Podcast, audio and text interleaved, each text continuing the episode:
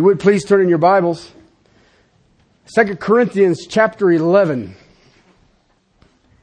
2 Corinthians chapter 11, we're looking at verses 7 through 15 and verse 20. 2 Corinthians 11, 7 through 15 and verse 20. If you would please follow with me in reading the word of the Lord. Or did I commit a sin in humbling myself so that you might be exalted? Because I preached the gospel to you without charge? I robbed other churches by taking wages from them to serve you. And when I was present with you and was in need, I was not a burden to anyone. For when the brethren came from Macedonia, they fully supplied my need, and in everything I kept myself from being a burden to you, and will continue to do so. As the truth of Christ is in me, this boasting of mine will not be stopped in the regions of Achaia. Why? Because I do not love you? God knows I do. But what I am doing, I will continue to do so that I may cut off opportunity for those who desire an opportunity to be regarded just as we in the matter of which we are boasting. For such men are false apostles, deceitful workers, disguising themselves as apostles of Christ. No wonder, for even Satan disguises himself as an angel of light.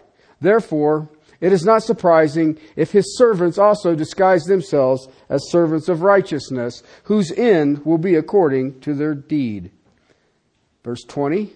For you tolerate it if anyone enslaves you, anyone devours you, anyone takes advantage of you, anyone exalts himself, anyone hits you in the face. Father, teach us today. May our hearts be receptive to your Spirit's words, to what you would show us here. And Father, in this tremendous time that really hasn't changed since the time of Paul, do we know the difference between the true and the false? Father, help us be discerning. Let us not be gullible. And Father, may we see your word for what it is, the authority of the incarnate Christ here before us this day. And may we, as the deer at the stream, pant to be refreshed in our souls moment by moment until that day our faith becomes sight. We love you and we thank you. In Christ's name, amen. As we move through this letter, I shared with you that we moved into chapter 10, chapter 10 through 12. You're basically dealing with spiritual warfare. Spiritual warfare has been, uh, uh, mm, shall we say, perverted. Uh, what we classify it and what we call it today. The spiritual warfare is truly for the mind. It is speculations and lofty things raised up against the true knowledge of Christ. I was discussing this with somebody, I can't remember. You guys know I love history. And I love it all. I mean, world history, American history, uh, just, I, it's just a disaster for me, but I, I love it. There's one thing that I know that if I go back to the Egyptian empire, or if I move to today, there is a battle that goes on right now. And that battle has never changed. And regardless of the empire, regardless of the civilization, regardless of the military, regardless of the political view or the socio-economic views, the battle is always the same. Okay, you know what that battle is? Truth versus a lie. It's all encompassed in that. And when you think about spiritual warfare, what do you suppose it should be? Truth versus the lie.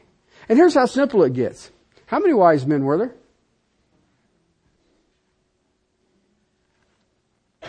Okay? And yet, how did it start? Has God said? Same thing's going on today, every day. And if you look at it, it's kind of miraculous to me. The first presidential election that I voted in was uh, Mr. Nixon. Okay? In that day and age, if you lied, you were hung out to dry. Okay? Let me ask you a question. Has it changed? It's pretty bizarre if you think about it. Because it's almost like we exalt fibbing. it's just fibbing. It was a white lie. Well, what's a black lie? Do you see what I'm trying to get at?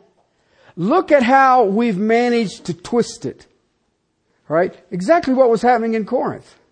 Paul had been gone. He had labored there a little over two years, founded a church. God had done immeasurably more than he could have thought or imagined, because Corinth was a, a nasty place. Socrates, speaking of Corinth, said that, and, and I quote, that it was his favorite place to vacation because you had bare-breasted women climbing poles and spearing pigs. What a vacation holiday. Okay? But it was very, uh, it, it doesn't even reach the word liberal. Okay? It used to be if you were promiscuous, they would call you Corinthianizing. All right? So you kind of get a picture of the community, and yet God, through the Apostle Paul, in that environment, planted a church that was lacking nothing. What had happened is the Apostle Paul had left. Some people had come in and sowed seeds of doubt among the congregation so that they could discredit the Apostle Paul so that they could take over. Okay? That's the simplicity of the Corinthian writings. There's four letters, we have two. In chapter 10, he shows us that there's this battle going on. He understood. He had written a letter, the severe letter. We don't have that one. All right. But it must have been a dandy because it broke the hearts of many of the true believers in the Corinthian church and they were restoring the relationship with the apostle Paul. We've seen that in chapter 7. Okay, so that was coming back together. But the apostle Paul was smart enough to know that these false teachers were still in the congregation. And they're still looking around to try to grab some ears, some allies. And they would lay in wait for a time for the dust to settle. And then they would raise it back up again and bring the doubt in on the apostle Paul. So in chapter 11 and halfway through 12, Paul takes these people on head on. He doesn't name names, but everybody in the congregation is going to know who he's talking about. All right. And that's what we're looking at. In this section here, 7 through 15 and verse 20, he contrasts the true servant of God to the false servant of God. What he's actually doing, he's contrasting himself to his accusers. To his accusers. Okay? You can know a true servant of God by humility, truth, and their love.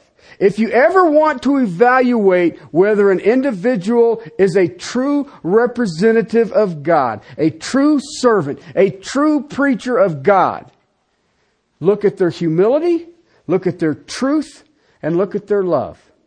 Okay? You only have to look at these three things. It, it's not complicated. Is there manifest in the individual's life selflessness, sacrificial humility. That's what it is. It is never about them. I have had the privilege to speak to some of the greatest preachers that have ever walked the planet. Okay? And spend time with it. Intimate time. Sit down at a dinner table with them.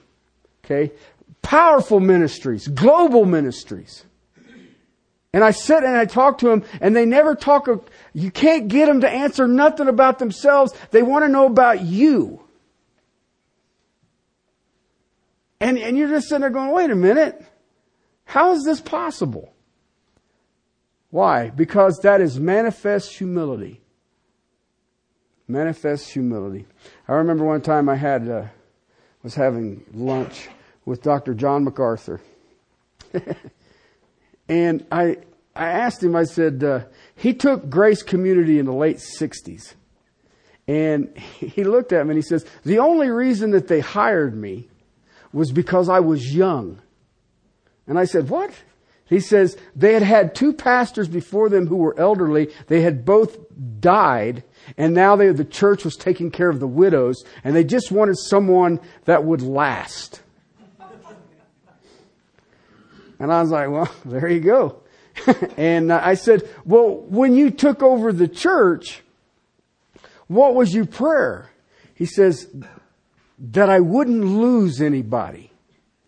And at the time, he was about 90 to 100 people. Now there's 60,000. Okay? And I'd say, well, God answered that. okay? But, but you think about that for a while, and, and that is a sacrificial selflessness. Why? That can only be produced in humility. Okay? But the other thing is, is that I look and see in the apostle Paul, is that there is truth from top to bottom. And it's non-negotiable. Okay? There's a conviction in that truth. There's a confidence in that truth. And you will not move them. Period. It is what he is as well as what he says. So you have this humility and then this immersion in truth, but then you have a life of self sacrificing giving of love to others. Now listen, those are the noticeable marks of a true servant, of a true apostle in this case, and you can contrast that to the false. Look around today, brothers and sisters. Look at the people who are getting the press, the books, the book deals, the television shows, and all the rest of it. Are they self centered and prideful? Do they have an ignorance when it comes to truth? Do they even speak of the truth? I watched a guy one time the church was noted for having the most baptisms a year. They were averaging like 20,000 baptisms a year. And I'm like, wow. So I was coming back from California and I stopped at this church because I've got to see this. All right. And so I get up there and it happened to be Father's Day. Okay. And the preacher had a Bible in his hand. He had it opened in his hand. He walked around on the stage. And you know what he preached on? The Cat's in the Cradle and the Silver Spoon. A Harry Chapin song. And I thought, well, why, why you got the Bible in your hand? And I thought, that's it? That's, that's what we're doing? They don't have truth. But they also tend to be abusive. They tend to use people for their own personal end. Okay? 7 through 9 is the contrast of this, verses 7 through 9. And it's based on a single issue, a main issue, um, that Paul was being accused of, of not receiving money from the Corinthians. Okay? We've already looked at this because Paul's policy was not to take money from a church that he was founding, he was establishing, he was planting, whatever you want to do, call it. He would take gifts from established churches as they felt led to assist him. Okay? Because he had three main reasons that he didn't take money from a church that he was founding. One, the gospel didn't have a price. I don't want to put a price on the gospel. Two, I didn't want to burden new believers. I didn't want to be a burden to them. And three, he wanted to be different than the normal speakers. The, there are people today in the name of Christ that I call mercenaries. You know why I call them that? They have no allegiance. They're doing it for the money. Okay? There's, and that's mercenary. I don't have an allegiance. How much are you going to pay me? And I'll do it. Okay? You see it today all over the place. It comes in the form of philosophers, eh, uh, motivational speakers. There are religious teachers who are out there today. There are quote unquote popular public speakers. They are pros. And at the time of the writing of the Corinthian letters, it was based on philosophers. Your fame was the degree of your fee. It, the more famous you was, the more money you made. Okay? And you could command more. Okay, now I want you to understand something. 1 Corinthians 9 tells us that preachers have a right to make a living by the gospel. Paul said, I refuse to exercise that right. Okay? He didn't exercise it. Why? He humbled himself and he went to a very common level. He was a craftsman. He was an intellect. You need to understand that. He studied under Gamaliel, his theology, a Pharisee, a great teacher. But he was also college educated. He was in Tarsus. That's where he grew up and was born and raised. And if you were a citizen of Tarsus, Rome, or Alexandria, Egypt, you got free college. Okay? So he would have been educated in philosophies, into the languages, uh, and, uh, and theology. But he also had a trade as a craftsman. Yet he was an intellectual. And yet sewing leathers is a simple task. He spoke in a very simple, plain speak. He, the, his accuser says he was unskilled as an orator. The false assaults on Paul was his main problem was he was weak as an orator. He couldn't speak. He couldn't hold your interest. He wasn't any fun to listen to. I remember a professor I was listening to one time out of Georgia. Hey, if you would turn to Isaiah 53, what? Where is that? And just, he never inflected his voice. It never went up. It never went down. It was just this monotone on, and I was sitting there going, dude. and, but the guy was brilliant. But you're sitting there going, mercy, this will cure insomnia without any problem whatsoever. The apostle Paul was unskilled. They had to attack him because he had no charm. He had been stoned and left for dead, so he probably wasn't that pleasing to look at. He had no charisma. He wasn't fun to listen to. He was an amateur. And he knew he was an amateur because he didn't charge. Why? If he didn't charge, then there's not worth anything to listen to. Why? That is the twisting of the war that you and I are in. Truth versus the lie. Truth versus the lie. What he did with this accusation is that now he moves that accusation and he comes against his critics. And he says, the reason I didn't charge you is I didn't want to be a burden to you.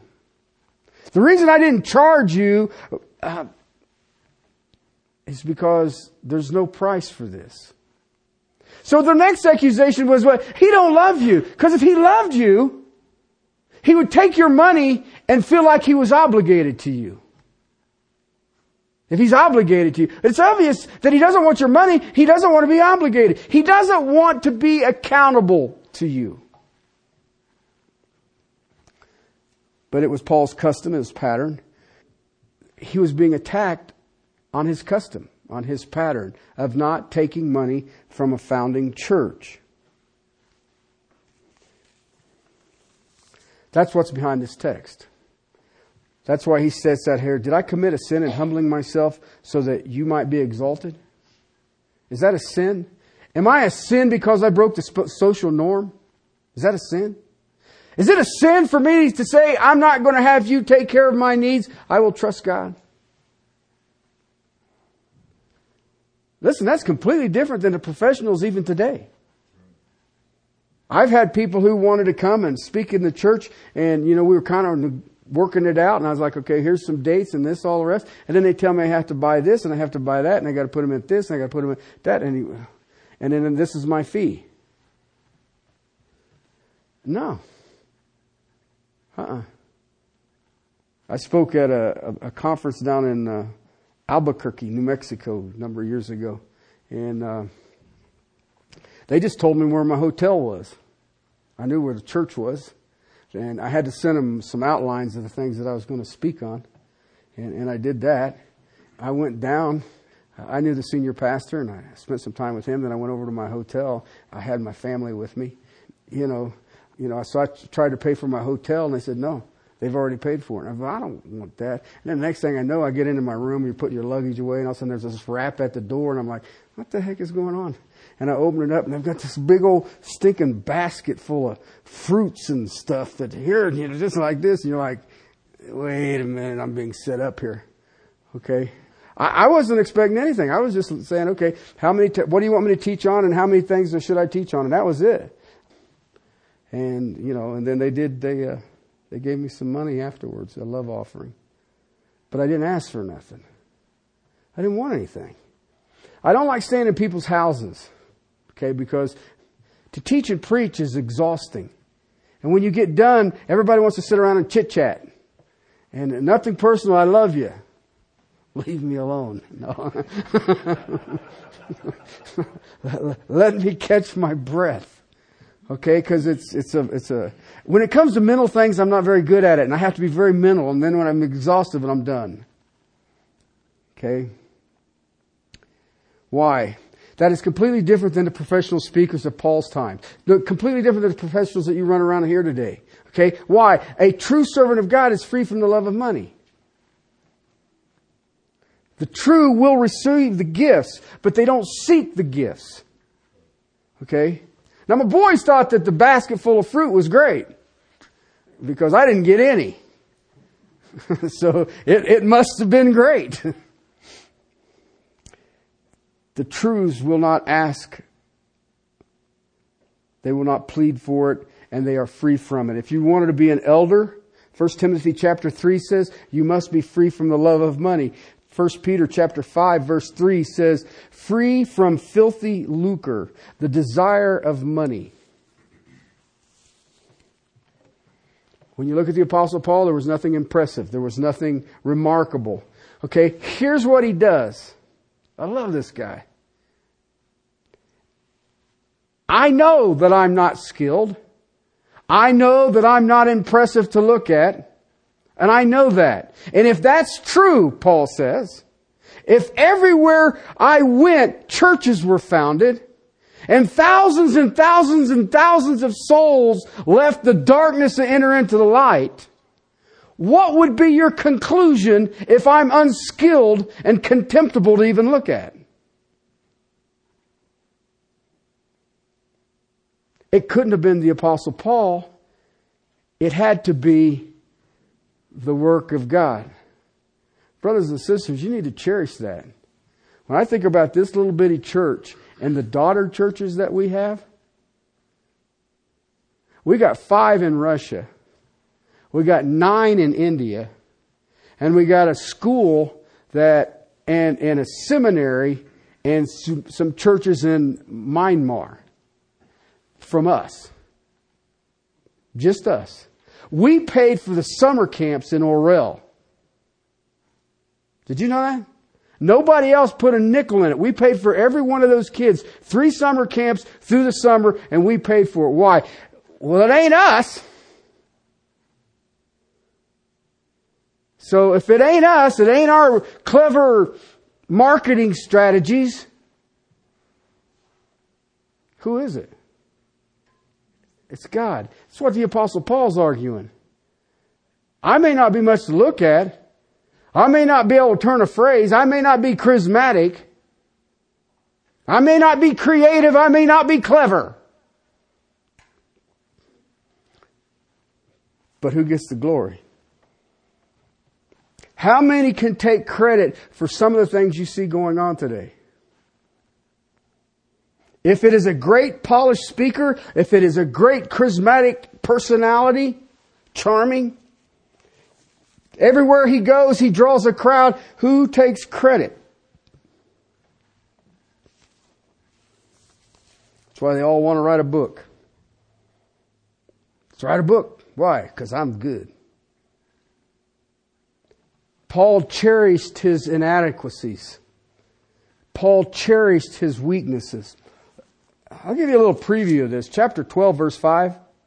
On behalf of such a man, I will boast, but on my own behalf, I will not boast except in regard to my weakness. You know what he's talking about there? Somebody who went to the third heaven and experienced things that he's not allowed to repeat. Look at verse 7. Because of the surpassing greatness of the revelations for this reason, to keep me from exalting myself, there was given to me a thorn in my flesh, a messenger of Satan to torment me, to keep me from exalting myself. Look at verse 9. And he said to me, My grace is sufficient for you, for power is perfected in weakness. Most gladly, therefore, I will rather boast in my, about my weaknesses so that the power of Christ may dwell in me. Verse 10 Therefore, I am well content with weakness with insults, with distresses, with persecution, with difficulties for Christ's sakes. For when I'm weak, then I am strong. Listen, the only one way to define the apostle Paul is that whatever was going on around him, it was not him. I don't care what you say. The impact of that man's ministry, he had no ability over. And you could say that is exactly what the Apostle Paul wanted. Take you back a little ways. Chapter 10, verse 17. He who boasts is to boast in the Lord. One commentary that I read made this statement, quote, only one possible commentary on the life of Paul that makes sense. That is, God was in him powerful. Why? The essence is his humility. The essence was his humility. So, verse 10. As the truth of Christ is in me, this boasting of mine will not be stopped in the regions of Achaia. Okay? It's not just humility. It has to be truth truth. His boasting that he speaks of here is what? I will not receive any money from you. Okay? I'm not changing anything and I don't care what they say or accuse me of. That's what he's saying. Why? Look what he says here. As the truth of Christ is in me. Now listen, I know many who could say the truth of Christ is in their mouth. They speak it. I know many who can say the truth of Christ is in my head. I have the knowledge. But Paul says the truth of Christ is in me. See, here's one of the things that I've learned the hard way. I bear witness to it and I fought it. Right? The apostle Paul operated from the inside out. I know a whole bunch of guys who are operating on the outside. And they have the word of Christ in their mouth. They may have the word of Christ in their head. But it is not in them. It is not in them. Why? That is absolute integrity all right, because that, when it's in you, see, you guys can walk out of here and say, well, Terry said. Well, let me tell you something. When the war starts, are you going to live on that? Or is it in you? The suffering of the apostle Paul and that he could endure it, how could he endure it? Because the truth was in him. His convictions were in him so deeply that if you beat him with rods, he wasn't going to recant. And he didn't have to do it and say, well, you know, I was sitting there talking to Peter and Barnabas and they told me this. No, man. He knew what he believed and he had witnessed it, he had experienced it, and the truth of Christ was in him. I know people who can speak it, regurgitate somebody else. I know people who have knowledge. I know very few who have the conviction to say, I shall not be moved. And those are the ones who show themselves workers approve, rightly dividing truth. The lexical uh, translation of this, the literal Greek phrasing of this, as truth of Christ is in me, that's New American Standard, is by virtue of the truth of Christ has placed in me. That's the Greek syntax of that. It wasn't just he proclaimed truth, he lived it. You know what we call it today? He was obsessed by it. I remember the first time I had had worked for the town of Castle Rock for a number of years. There was a lady that I had worked with, and she, her and her husband had moved on to somewhere or whatever. Next thing I knew, I had taken over the pulpit here. I remember running into her and her husband. They actually were renting the house that Joe and Elena live in. So it's kind of weird. But anyway, so I stopped by there and they asked me how it was going, all the rest of it, and I told them what I was doing. And uh, we got to discussing some theological things. And uh, I remember she looked at me and she says, You've become a Bible thumper. And at the time I thought, huh. And then it dawned on me, yeah, you're right. so I'm now wearing Bible thumper as a badge of honor.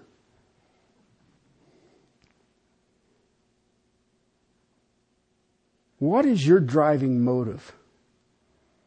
What is your obsession? I can tell you what Paul's was.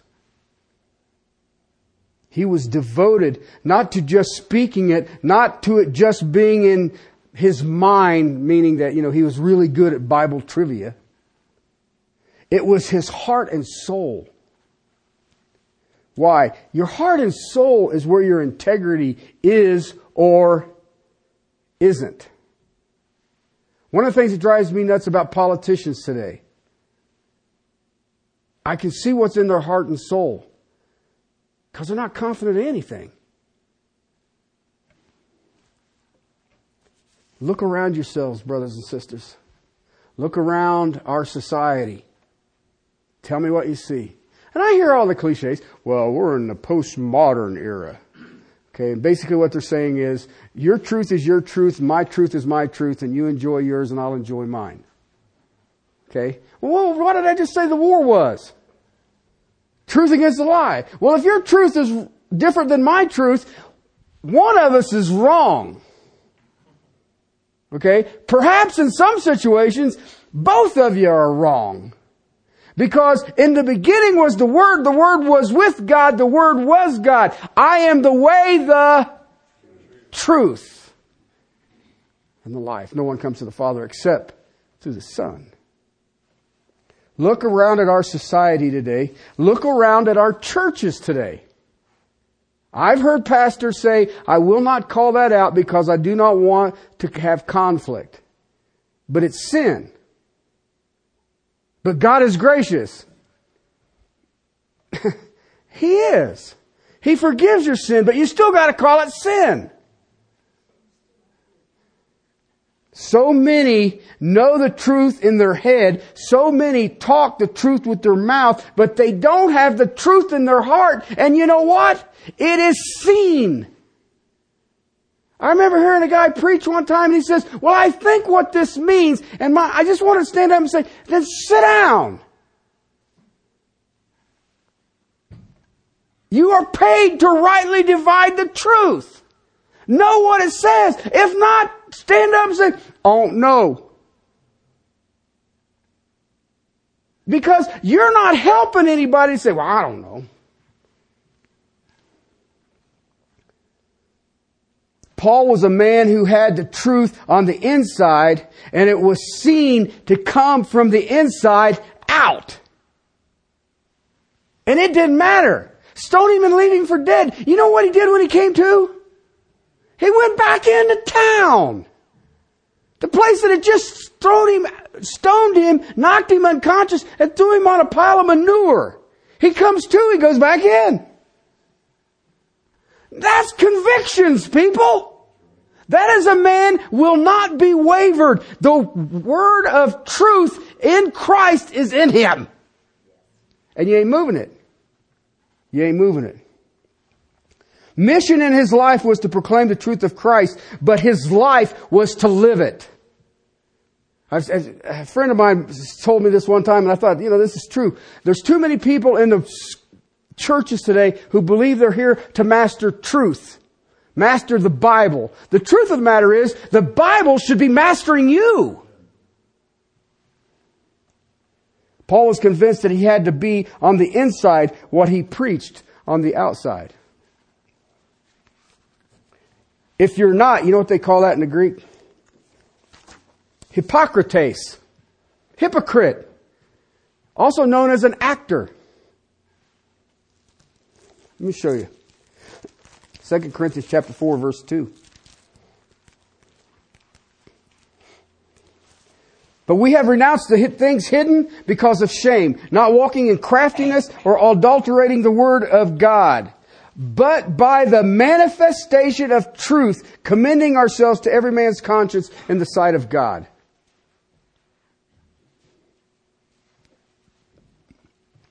I renounce the acting. I renounce the craftiness. I don't have that. It's shameful. It adulterates the Word of God. We, our lives, manifest the Word of God. Let it be seen. Preach the truth and live the truth. That's what the apostle Paul said. Because he wants it to come from the inside out. There is no acting. Check it out. Chapter 6, verse 7. In the word of truth and the power of God by the weapons of righteousness for the right hand and the left hand. Okay, why? It's the word of truth. Why? It is the inside, it is the outside.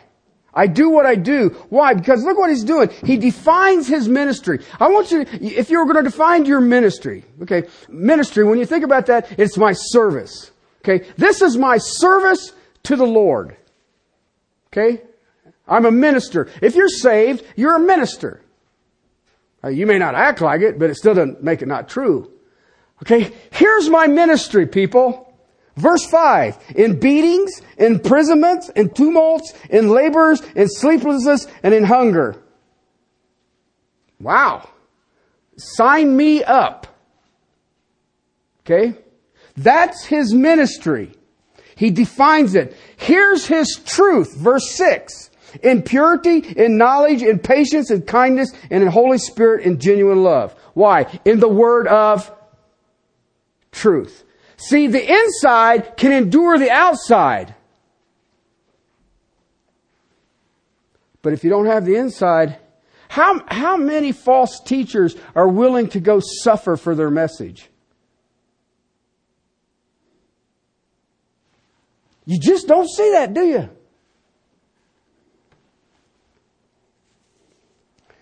How close do you want to look at their lives? Okay? What you would see is exactly what you heard from the apostle Paul. Was that not what he's, his, who he was following? What you saw in Christ is what you heard in Christ? Not that I have arrived, but I press on for the upward calling of Christ. That was the apostle Paul. Chapter 7, verse 14. For if anything, I have boast to him about you. Okay, now what he's talking about Titus. Alright? For if in anything I have boasted to him about you. He had boasted about the church in Corinth to Titus. Okay? I was not put to shame. But as we spoke all things to you in truth, so also our boasting before Titus proved to be truth. He was boasting to Titus about the church in Corinth. He was boasting to the church in Corinth about Titus. Why? They were both immersed in what? Truth. Listen, he spoke truth when it came to scriptures. He didn't withhold anything. When he was saying goodbye to the Ephesian elders, he says, I have not forsaken the full counsel of God. I've got you from Genesis to the end. This is it. I went from house to house. But then he even tells the Ephesian elders, be on guard, beware. Why? They're coming. Now you think about that for a second. What is he doing? He's passing through Ephesus because where is he at when he's dealing with the Corinthian mess? He's in Ephesus. He knows how this thing works. Now he's on going back by Miletus and he's saying goodbye to the Ephesian elders. Why? Because I'm going to Jerusalem with the Jerusalem offering. Remember that? He's on his way back down to Jerusalem and he doesn't know if he's going to get out of there alive. Be on guard. He spoke truth. Why? It was his character, is his integrity. Why? Because character and integrity is on the inside. I can manifest something silly for a time, but the character of the individual is on the inside. Some in Corinth had considered Paul's ways as evidence of his weakness. He's inadequate. Now Paul showed his weaknesses as weak as he was proved of his integrity and that he was a servant sent by God. Last thing I want you to look at. Back to uh, 11, chapter 11, verse 10. This boasting of mine, okay, this boasting of mine is referring to the fact I'm not taking any money from you, all right, will not be stopped in the regions of Achaia. It's an interesting phrase. I kind of got thrown off about it. Achaia is the southern part of Greece. You take the Greek peninsula and you take the southern half of it, it's called Achaia. You take the northern half of it and it's called Macedonia. Okay? When he says it will not be stopped in the southern parts of Achaia, it means that there's more than one church in Achaia than the Corinthians. Alright? Not only that, you can go look it up yourself, but in Romans 16 verse 1, Cenchrea was a church. You know where that's at? It's in Achaia. You know Cenchrea. Why? You know one of the servants of the Cenchrean church. Phoebe was from the church in Cenchrea. There's possibility there are other churches. If you go to back a few years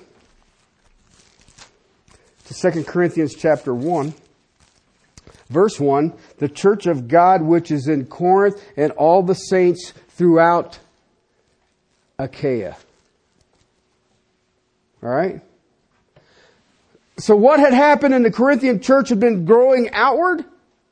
There were other saints that were out there and perhaps there was many small churches in the region. And you know what is tragic? The influence of the false was spreading through Achaia even Cenchrea. Paul didn't want the false to find anything in his life that could be used against him. So he didn't charge anything. And even in the regions of Achaia. The false's influence had spread. And that's the way it is. Think about it. You've just seen it.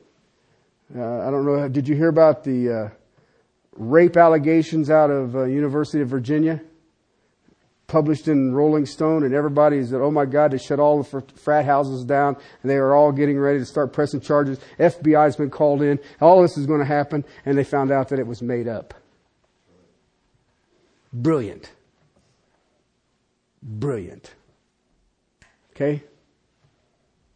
The Apostle Paul understood this. This nothing's changed. Let me just throw an accusation out there.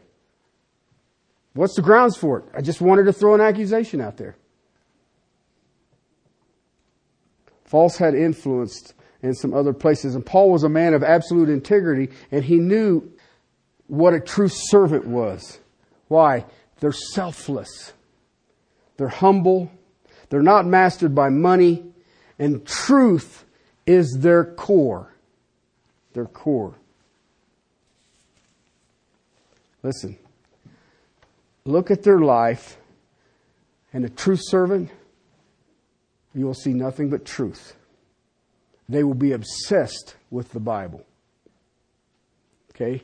When you find that person, you know that you're looking at someone who at the core is, has honor and integrity, but you will also see someone who is humble. I know people who spend time in the Word and come away boastful, prideful. And I'm trying to figure out what Bible are they reading. Okay? There are some people that said, "And you sound that way when you preach. Nope. But I am confident. Okay? I don't walk up here and say, well, I don't know what this means, but we'll give her a shot. Okay? That's crazy. You're speaking to the, of the word of the Lord. All right? When you think about the contrast, the apostle Paul to his accusers, you will see the true versus the false. The humble man of truth who is obsessed with loving the people that God has placed in his life. And it will be against the arrogance and the deception and the abuse of the false. It's that simple. Let's pray. Father, thank you for your word. Thank you for my brother Paul. And Father, the amazing things that you did through this man. Lord, help us. Help us to be students of your word. Father, keep us from being gullible. Um, help us to discern. Help us, each person, to know what the book says. And when the person comes and says, Has God said? They will be able to say with confidence, Yes or no. To you, my King, to you, my Lord. In Christ's name, amen.